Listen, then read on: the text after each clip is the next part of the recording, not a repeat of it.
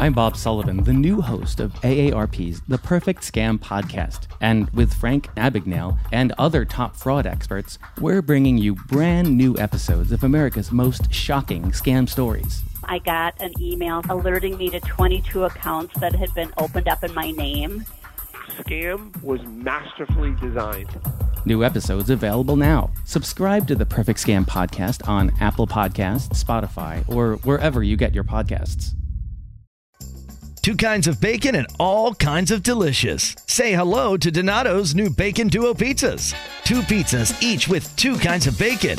Try the new Pepperoni Bacon Duo with pepperoni, Canadian bacon, and hardwood smoked bacon. And the Chipotle Bacon Duo with Canadian bacon and Chipotle seasoned bacon. Now get $2 off a large bacon duo or any large pizza. Use promo code 2. Donato's. Every piece is important. Hey gals, welcome back to Working Gals Guide. Today's episode is incredible. I know I say that about every episode, but I promise today is just a very, very special episode. So today I have Nina Krstic as our guest. She is an award winning director and producer. So, one of the pieces that I'm sure you all watched and binged, much like myself, was The Last Dance on Netflix. I'm sure all of you binged it. I know I did during the pandemic it's really just an incredible, incredible docu series, and I know I fell head over heels in love with it. I couldn't turn it off. The episodes, as you know, if you watched it, are pretty long. I think they're between like 35 minutes, 45 minutes, almost an hour, but still me and my family were sitting downstairs watching the TV. We had episode after episode on. We could not stop watching it. I think the first day we put it on, we watched about 3 or 4 episodes in a row and literally no regrets. It was just so good. What I really loved about it was that the story was so perfectly put together.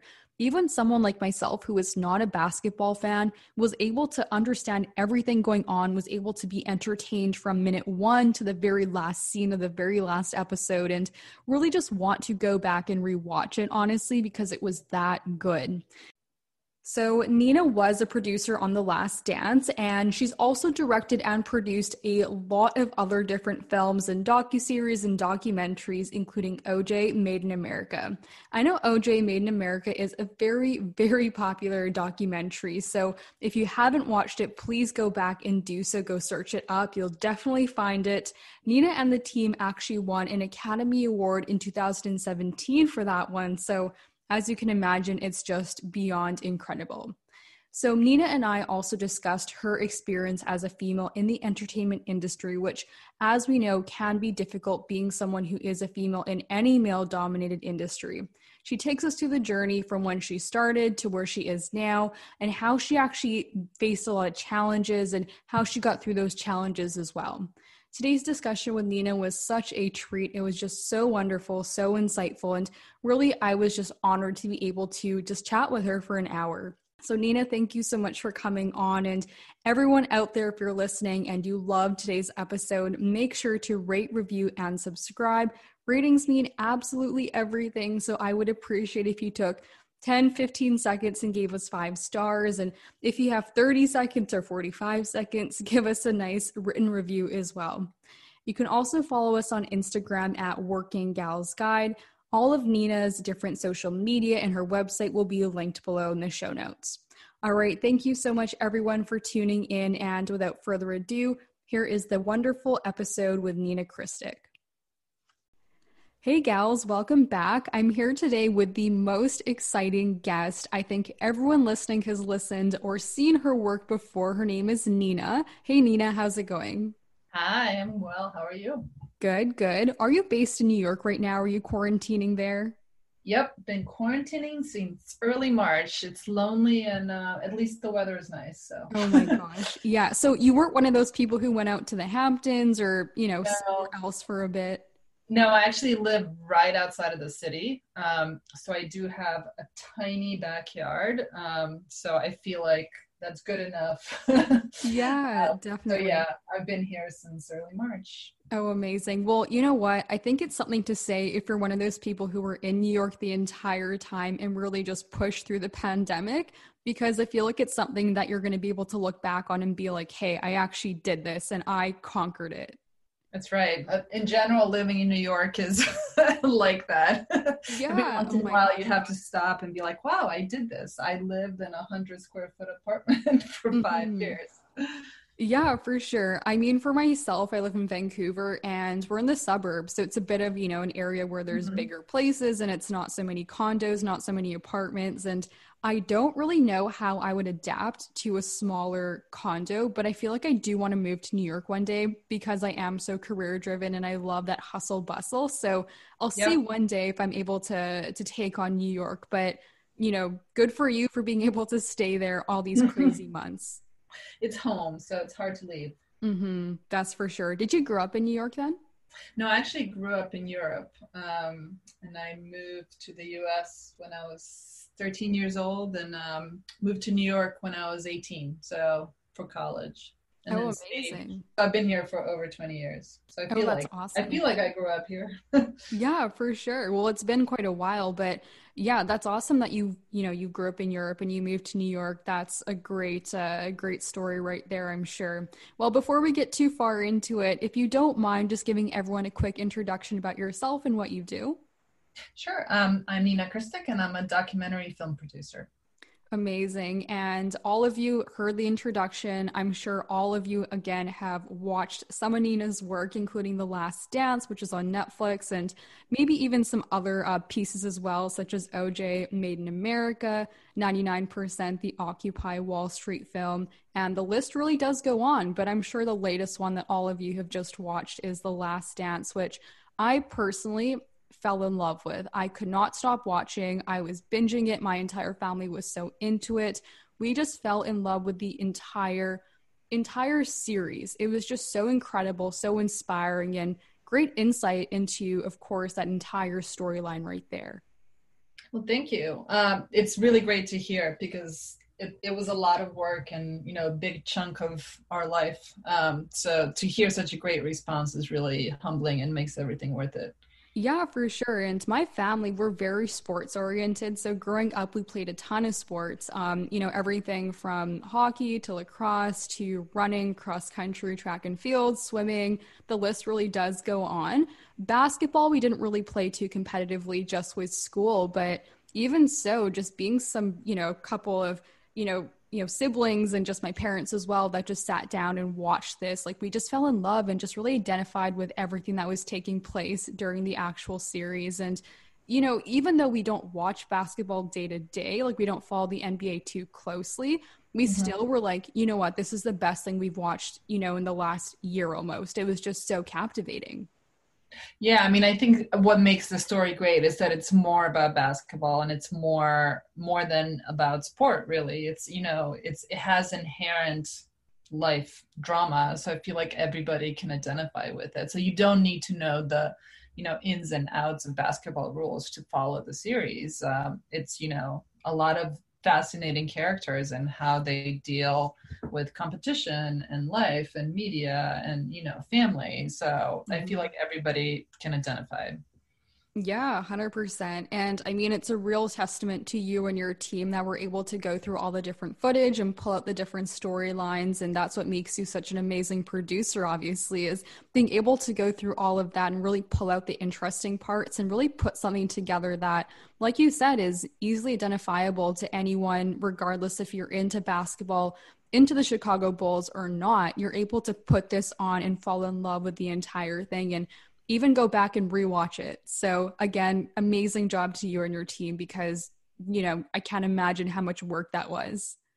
Thank you very much. Yes, it was a lot of work, and I and I think one of the things that you you're touching on a little bit that we were very conscious to do when we were putting the team together was to make sure that not everybody was a basketball fan, um, because it's very easy to think uh, everybody knows the rules and then skip over the important parts um, because your head kind of fills in the information. So we made sure we had people who were very knowledgeable about basketball, but we had people who weren't. Um, so as you know, for example, we had an editor who wasn't. So as he was editing, he had we you know made sure that he would edit certain sections which would mean that the audience who doesn't know basketball would understand it because if the editor understands it the audience is going to understand it. Um, so it was you know it was a very conscious choice from the beginning to make sure that you know a 13 year old girl who's never watched a lick of basketball finds this as fascinating as a 50 year old uh, basketball fan so. Right right. And yourself are you a basketball fan or did you no so I, I i was a bulls fan so like during the 90s i watched you know the entire span of the series you know you know up to 98 i watched the bulls and i was a basketball fan and then since then i have not been. I have not watched a lick of basketball since the 1998 NBA championship. So it was it was a kind of a great reintroduction. Um, so it's like I was kind of straddling both lines, whereas I knew the Bulls very well, but I didn't know basketball very well. Right. That's so interesting. It's so amazing that you were a Bulls fan too, of course, getting to sit down with all this footage and put this together. Yeah. And I'm sure you probably got to meet a ton of the different players and people involved in the team during that time too, which is probably just, you know, a dream come true and something you never imagined probably in the 90s that you'd be doing, you know, in, in 2020. But that is incredible. And I'm sure that was just a surreal moment for you as well.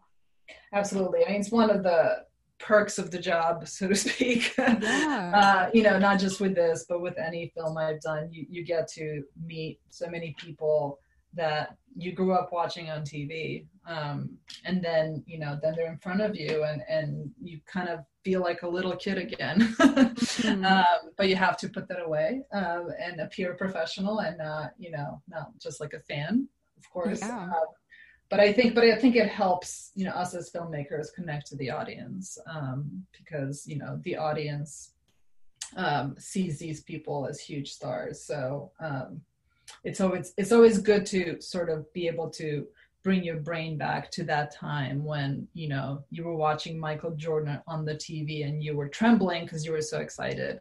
Uh, you need that. You need to keep that feeling as you're making the film.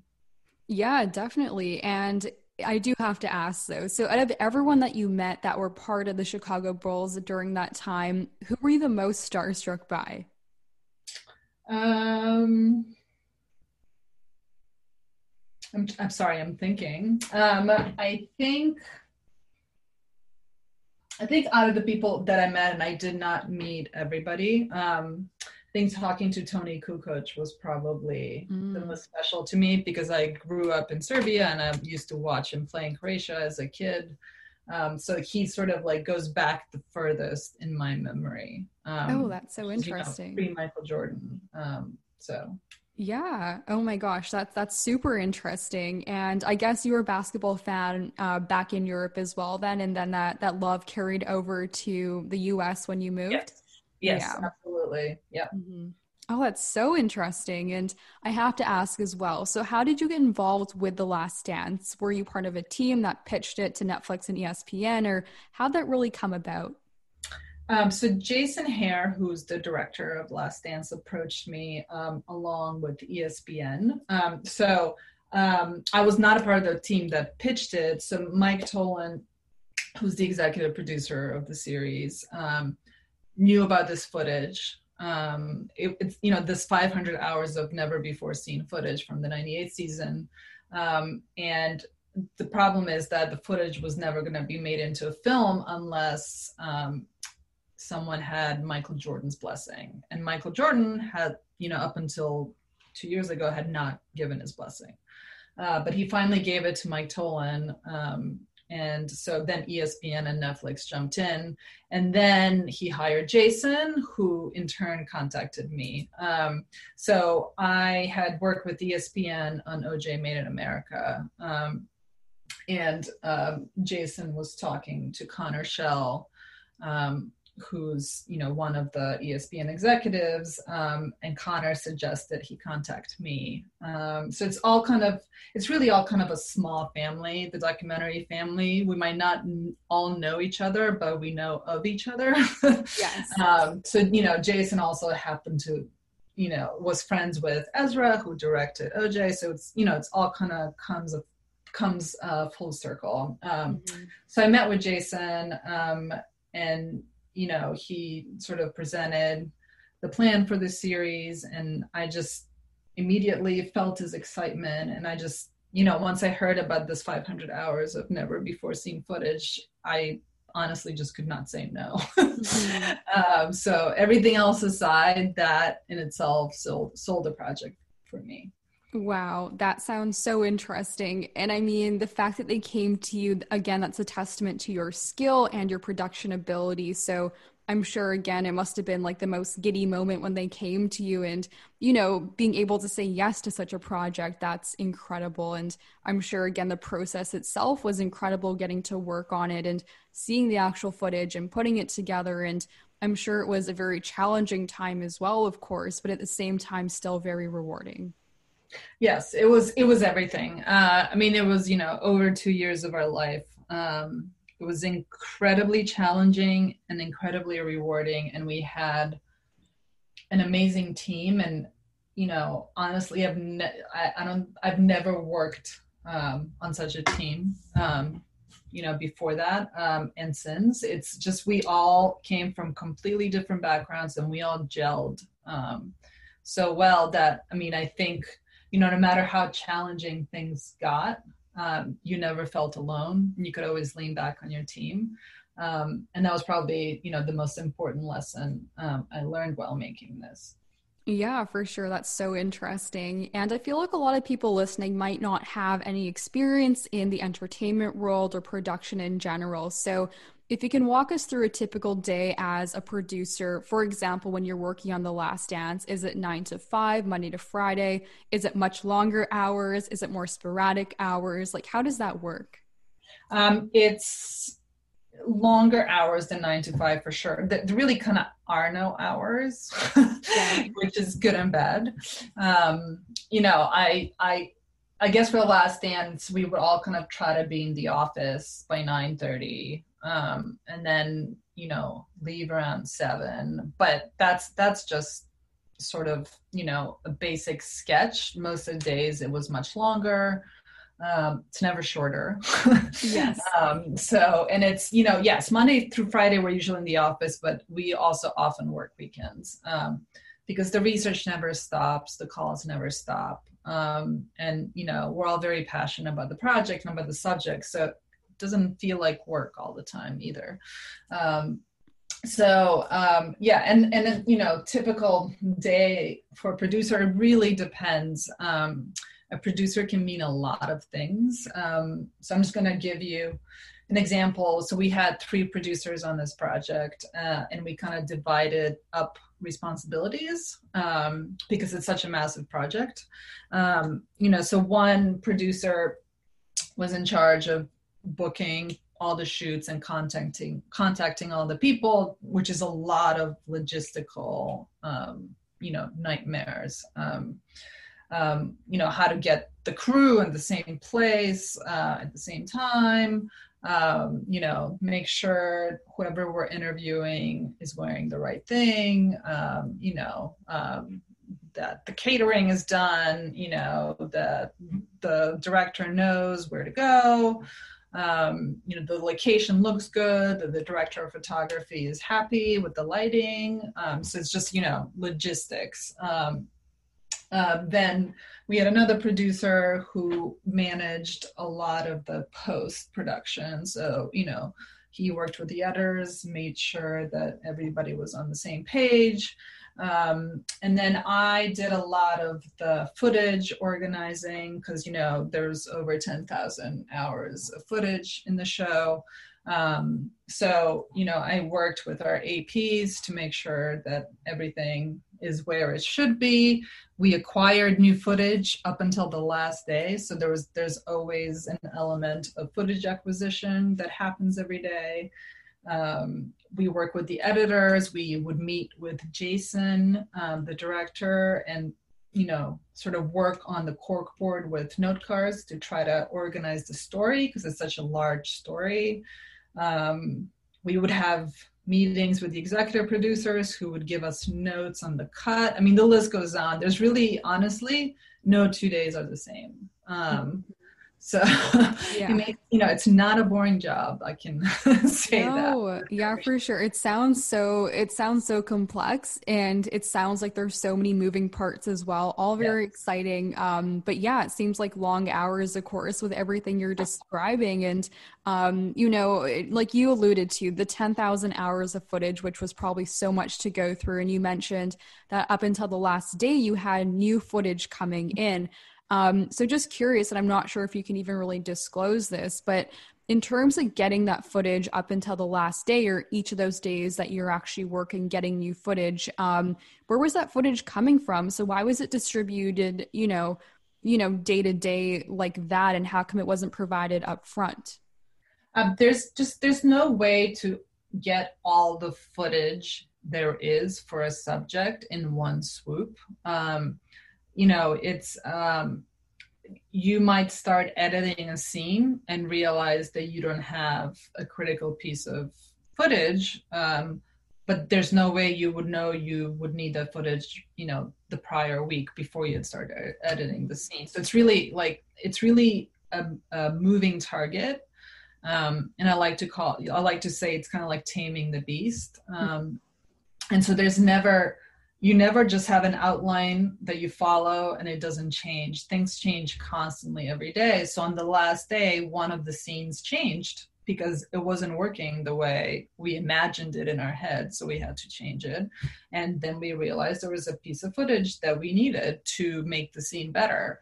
Um, so there's no way we would have known that even the day before. Um, so so that's that's why uh, there's there's especially for a subject like this there's an unlimited amount of footage um, and if you even if you were somehow able to get it all um, that's not very helpful because then you're just swimming in footage that you can't watch. Um, so it has to be a targeted practice um, versus just a big um, swooping get yeah, definitely. No, that definitely makes sense for sure. And, um, you know, I do want to touch on the fact as well that The Last Dance did have so, so much positive feedback from a lot of the different fans that are really Chicago Bulls fans, um, you know, NBA fans in general, people like myself who aren't, you know, an NBA fan, but still were able to sit down and again love this. Were you and the team at all surprised by the amount of positive feedback, or did you kind of expect it because you were putting it together? You were seeing, you know,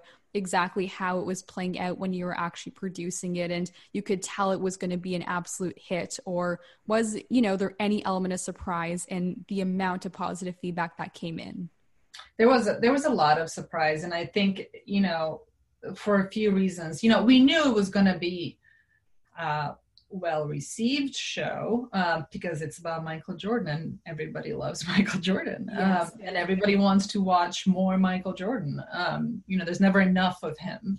Um, and so, you know, we knew it was going to be well received, but, you know, we had a few fears. One was that, you know, non basketball fans wouldn't find it interesting.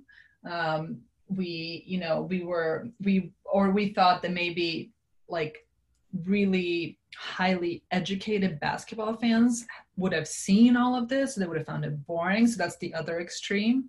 Um, and so we just i feel like filmmakers always have fears and there's never and you're kind of working till the last minute and you don't really have time to digest everything you've done um, so you kind of finish, you hand it off, and then you cross your fingers and you, you just, you know, you you have a feeling inside of you whether it's good or not. That doesn't mean it's going to be well received or not. Those are, you know, not always synonymous things. Um, so I think we were incredibly pleasantly surprised just by how much it blew up.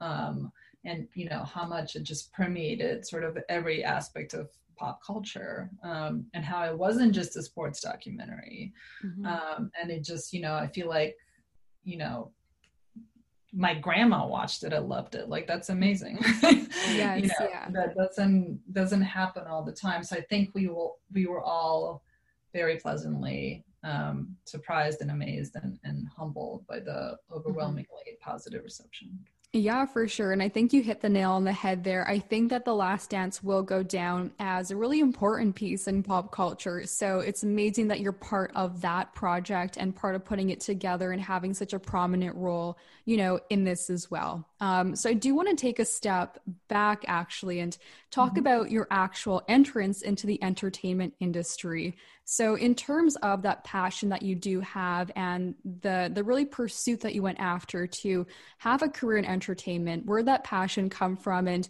where that actual love for documentary filmmaking come from?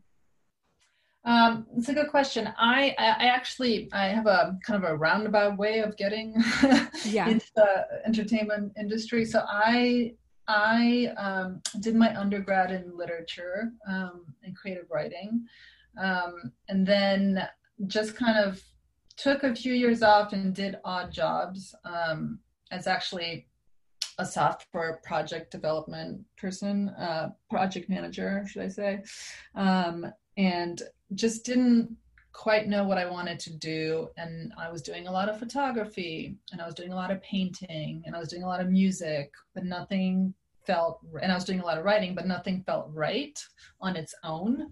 Um, and then I sort of realized that the one, you know, art form that puts all of these things together um, is film. Um, and so I actually went to, while I still had the software project managing job, I went to uh, night school uh, in at New York Film Academy to do a 16 millimeter film course. Um, and I just, you know, wanted to see if I really, really felt the passion for it that I needed to feel.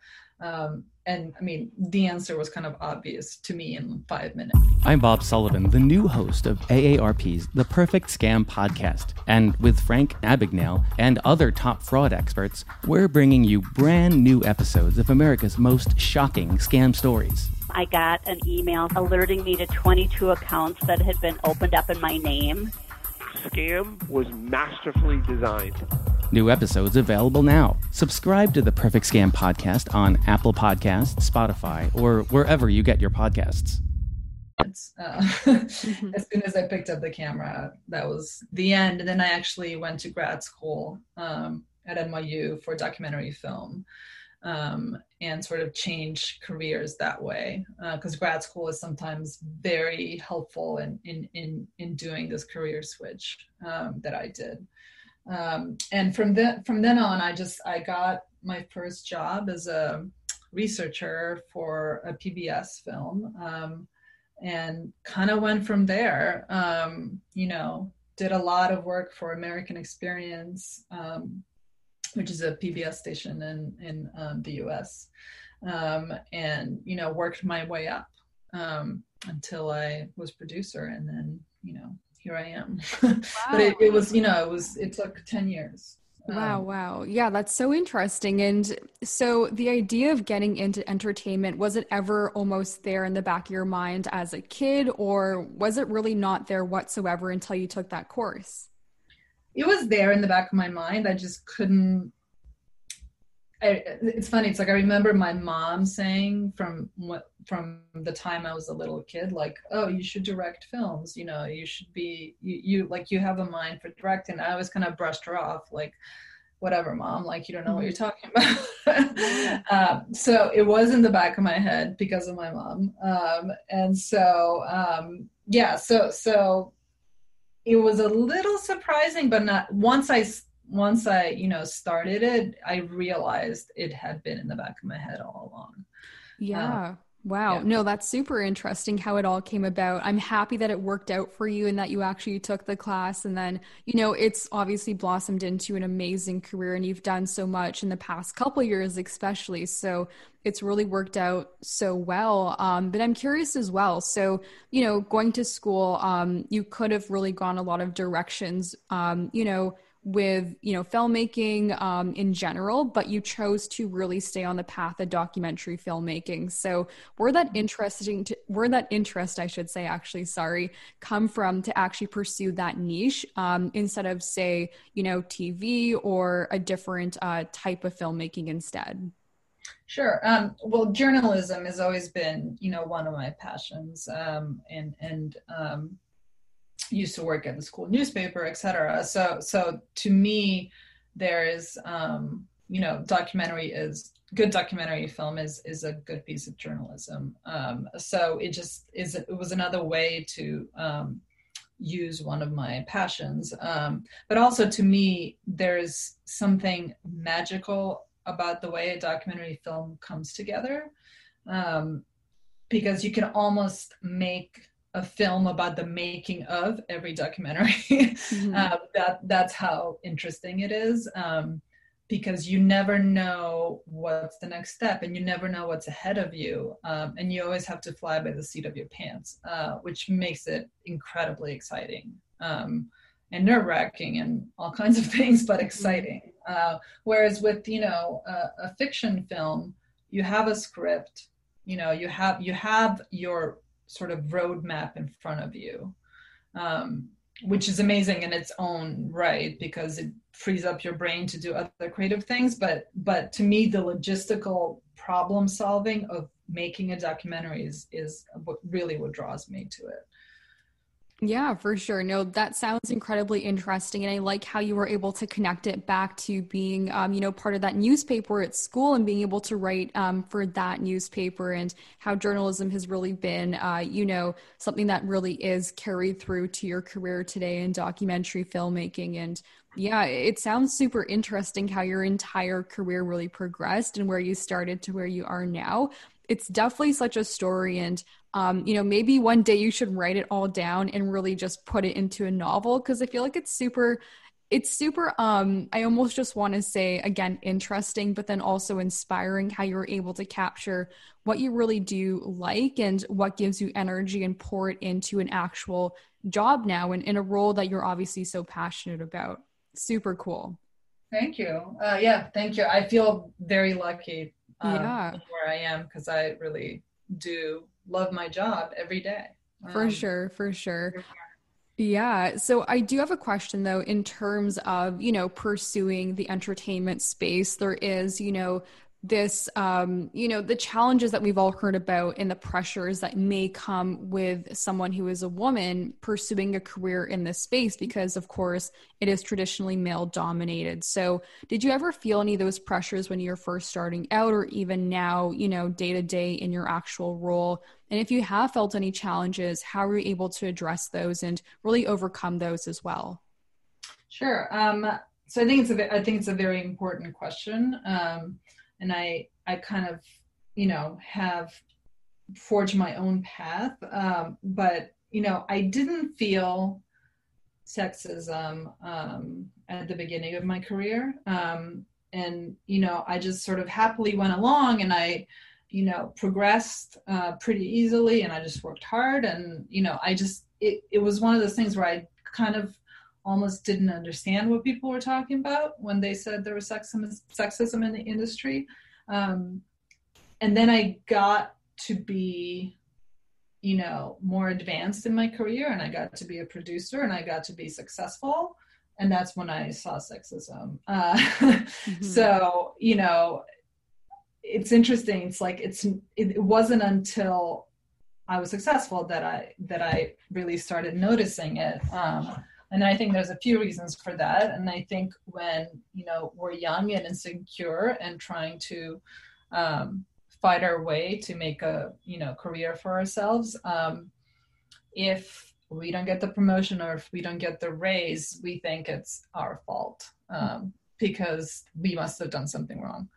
We don't think it's because you know i'm a woman or whatever. Um, but when you're successful and have a place in this career and have a footing in this industry and are secure and know what you're capable of and know what your reputation is and know and you know what you can do and you don't get that promotion or raise etc then you realize there's other forces at play mm-hmm. um, i also think you know and this is a little bit dark but i think you know it's okay you know for women to be in this industry if they are you know or should i say socially acceptable for women to be in this industry if they are in low positions uh, once they get to be high ranking then all of a sudden people get nervous um, and by people, I obviously don't mean everybody. Uh, yeah. You know, I'm just talking about sort of a general standard. Um, you know, I've definitely walked into rooms full of, you know, 50 year old plus men, all men, 20 of them, um, to present something.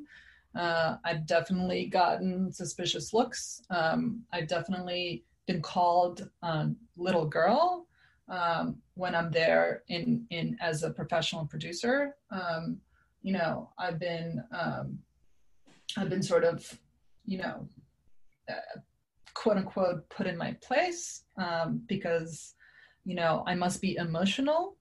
Uh, mm-hmm. So you know, there's all all kinds of um, things that I've been through as a successful producer, but you know, in terms of like how I deal with it, I just I just look straight ahead and straight into, you know, people's eyes and I keep being professional and and my work is going to speak for itself. Um so, you know, I I do I get angry sometimes? And yes, but I don't let that anger show necessarily. Um you know i just i just know that if i keep being confident um and and you know doing good work it's it's things are going to get better.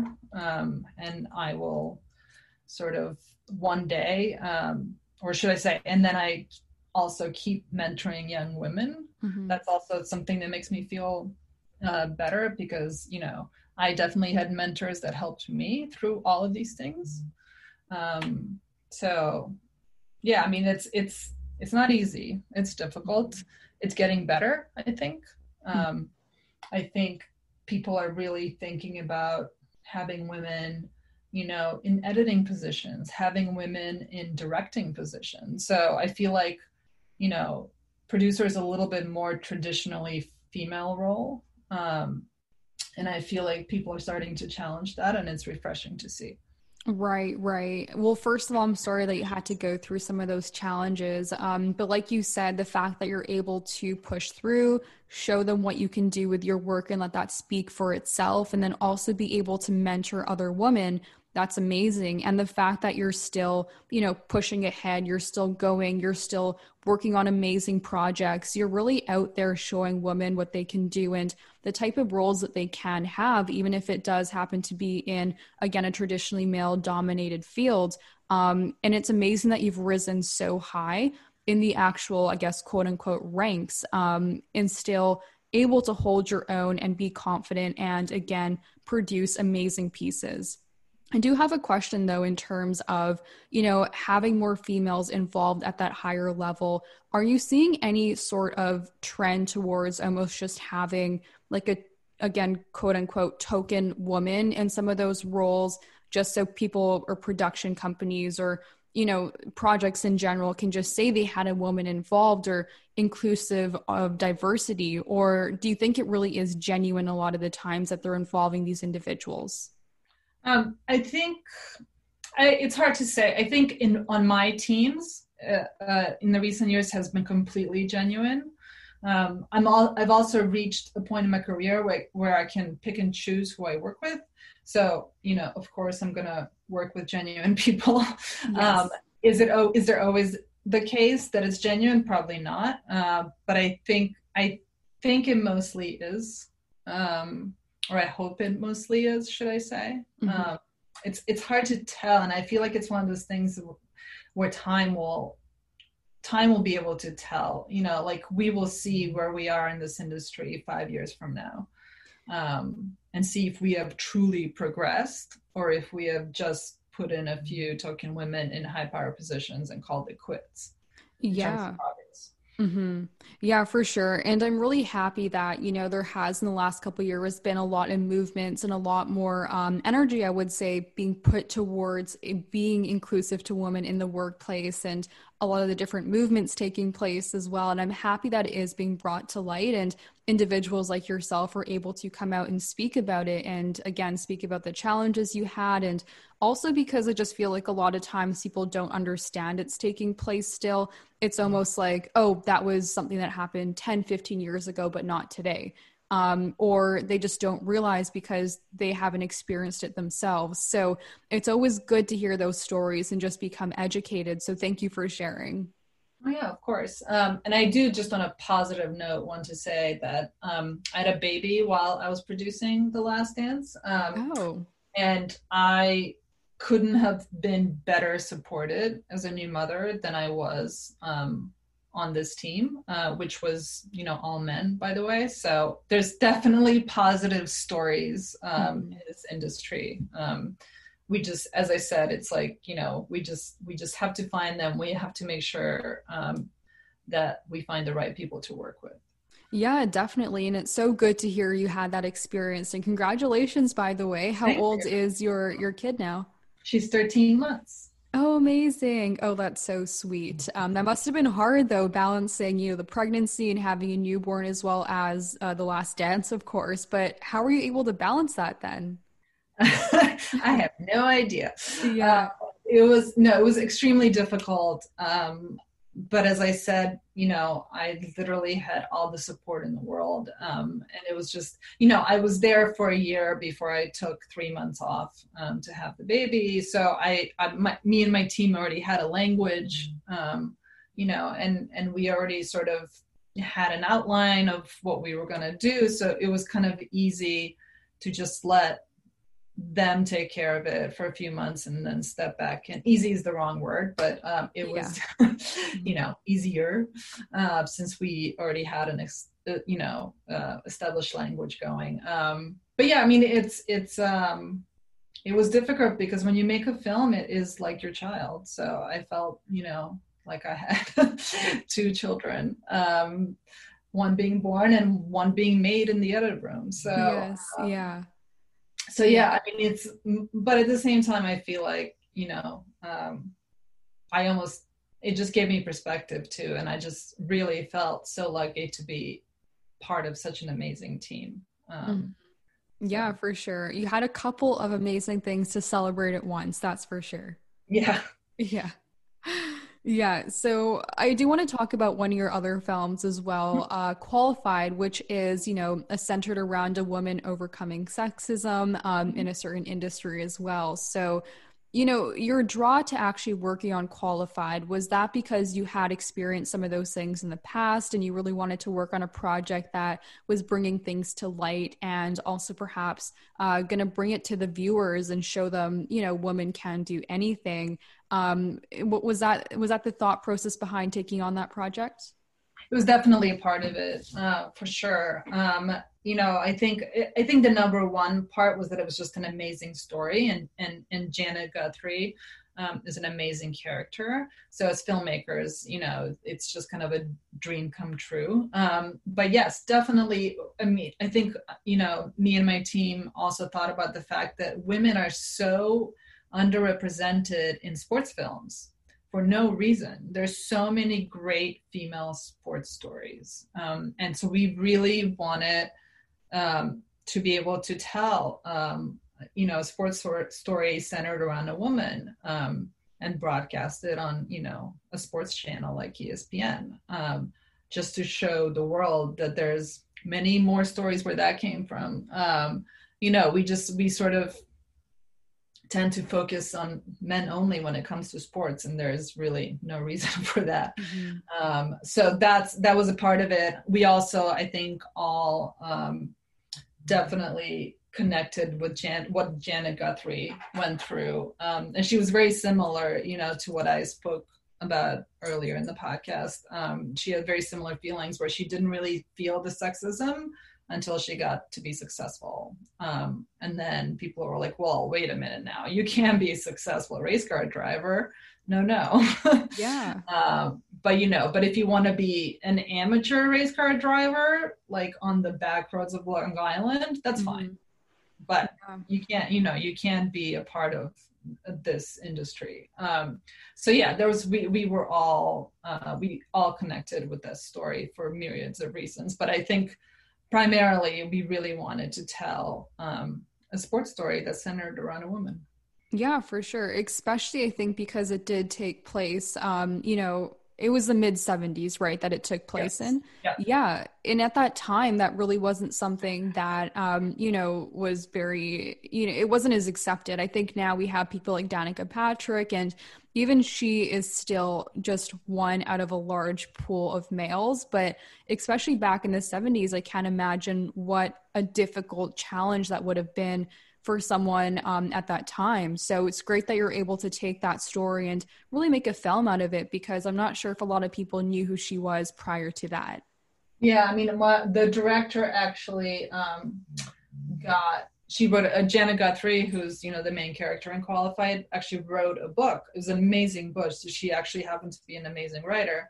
Um, and one of my the director of the film got a hold of the book um, and you know it's actually out of print so um, and she just she read it and she just you know called me right away and she's like we have to do this this is an amazing story and she gave Janet Guthrie a call. Um, lives in Aspen, um, and we, you know, I think we flew to Aspen. Me and Jenna Ricker, the director, I think about a month after the first phone call, just to meet with her. Um, and it sort of went from there. Um, but yeah, I mean, I think as soon as we read the book, we were just like, okay, well, I don't know how we're doing this, but we're doing this. wow. Yeah. It's like when females can come together and put their mind to something, anything can happen. It's great, isn't it?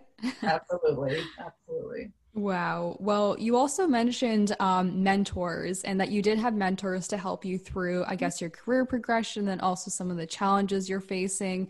Um, so, in the space of entertainment, um, as a producer, how are you able to find mentors? And anyone listening who's out there, what tips can you give them in terms of finding mentorship in other women who are successful and able to maybe guide them to help reach their goals and motivate them as well?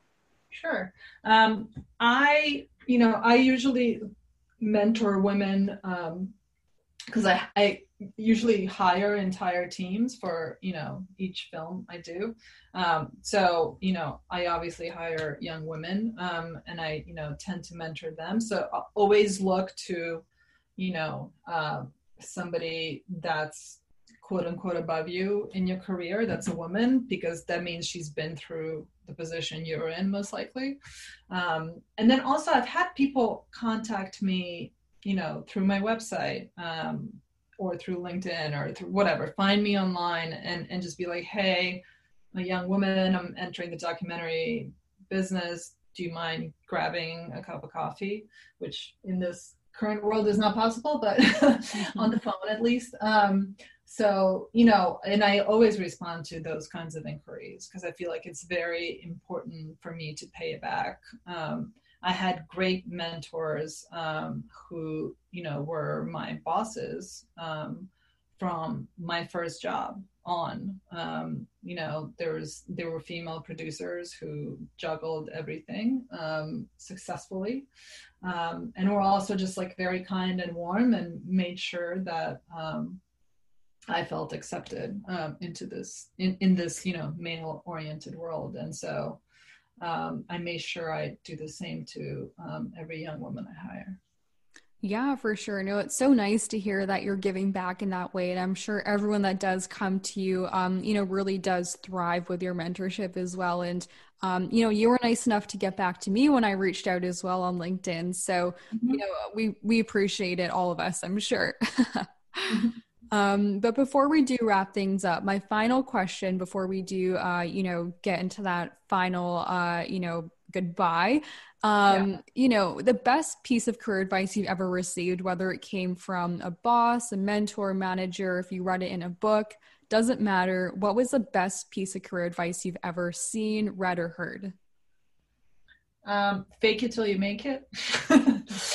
um, and I think it really actually applies to a lot of careers and a lot of positions. But you know, if somebody asks you to do something, um, and you don't quite know how to do it or what it is or you know um, what the next step is you know go figure it out on your own you know uh, go call people ask people research it on the internet and just educate yourself don't just say i don't know um, or you know can you explain it to me or you know just always appear confident um, and just don't let anybody else um, I'm trying to find the right words, but don't don't let anybody else um, shatter your confidence because I feel like that's an easy thing to do. Um, so you know, fake it till you make it and, and be confident.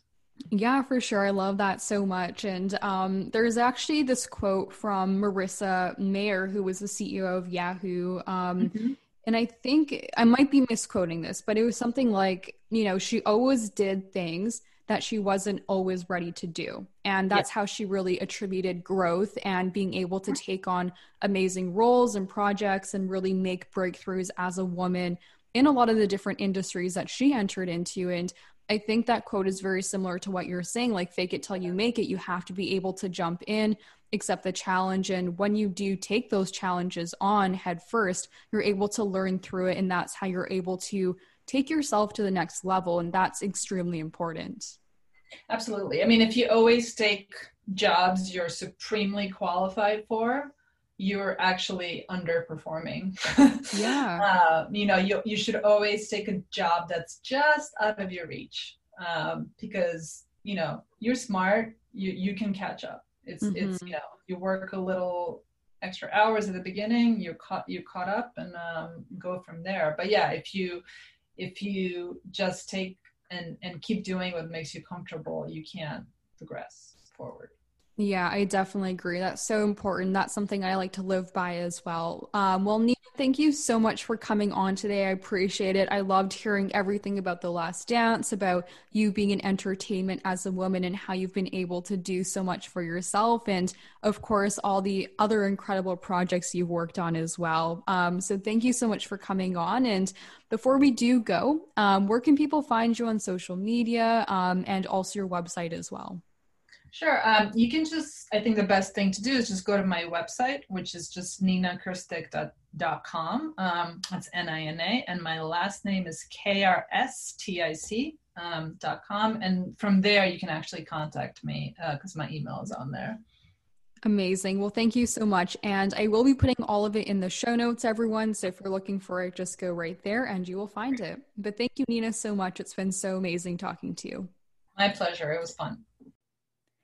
Thanks everyone for tuning in to Working Gals Guide. If you love today's episode, make sure to go ahead and rate, review, and subscribe. Ratings mean absolutely everything to us, so five stars would be fantastic. If you do have a bit more time, we'd love a written review as well to go along with that five star review. Um, but either way, everything's great. So thank you so much for tuning in again and stay tuned for next week's episode where we have a very special guest from the show Big Brother. Donato's just didn't add bacon to their pizzas. They added bacon to their bacon. Canadian bacon and hardwood smoked bacon, or Canadian bacon and Chipotle seasoned bacon. Get $2 off a large bacon duo or any large pizza. Use promo code 2. Donato's. Every piece is important. Donato's just didn't add bacon to their pizzas. They added bacon to their bacon. Canadian bacon and hardwood smoked bacon, or Canadian bacon and Chipotle seasoned bacon. Get $2 off a large bacon duo or any large pizza. Use promo code 2. Donato's. Every piece is important.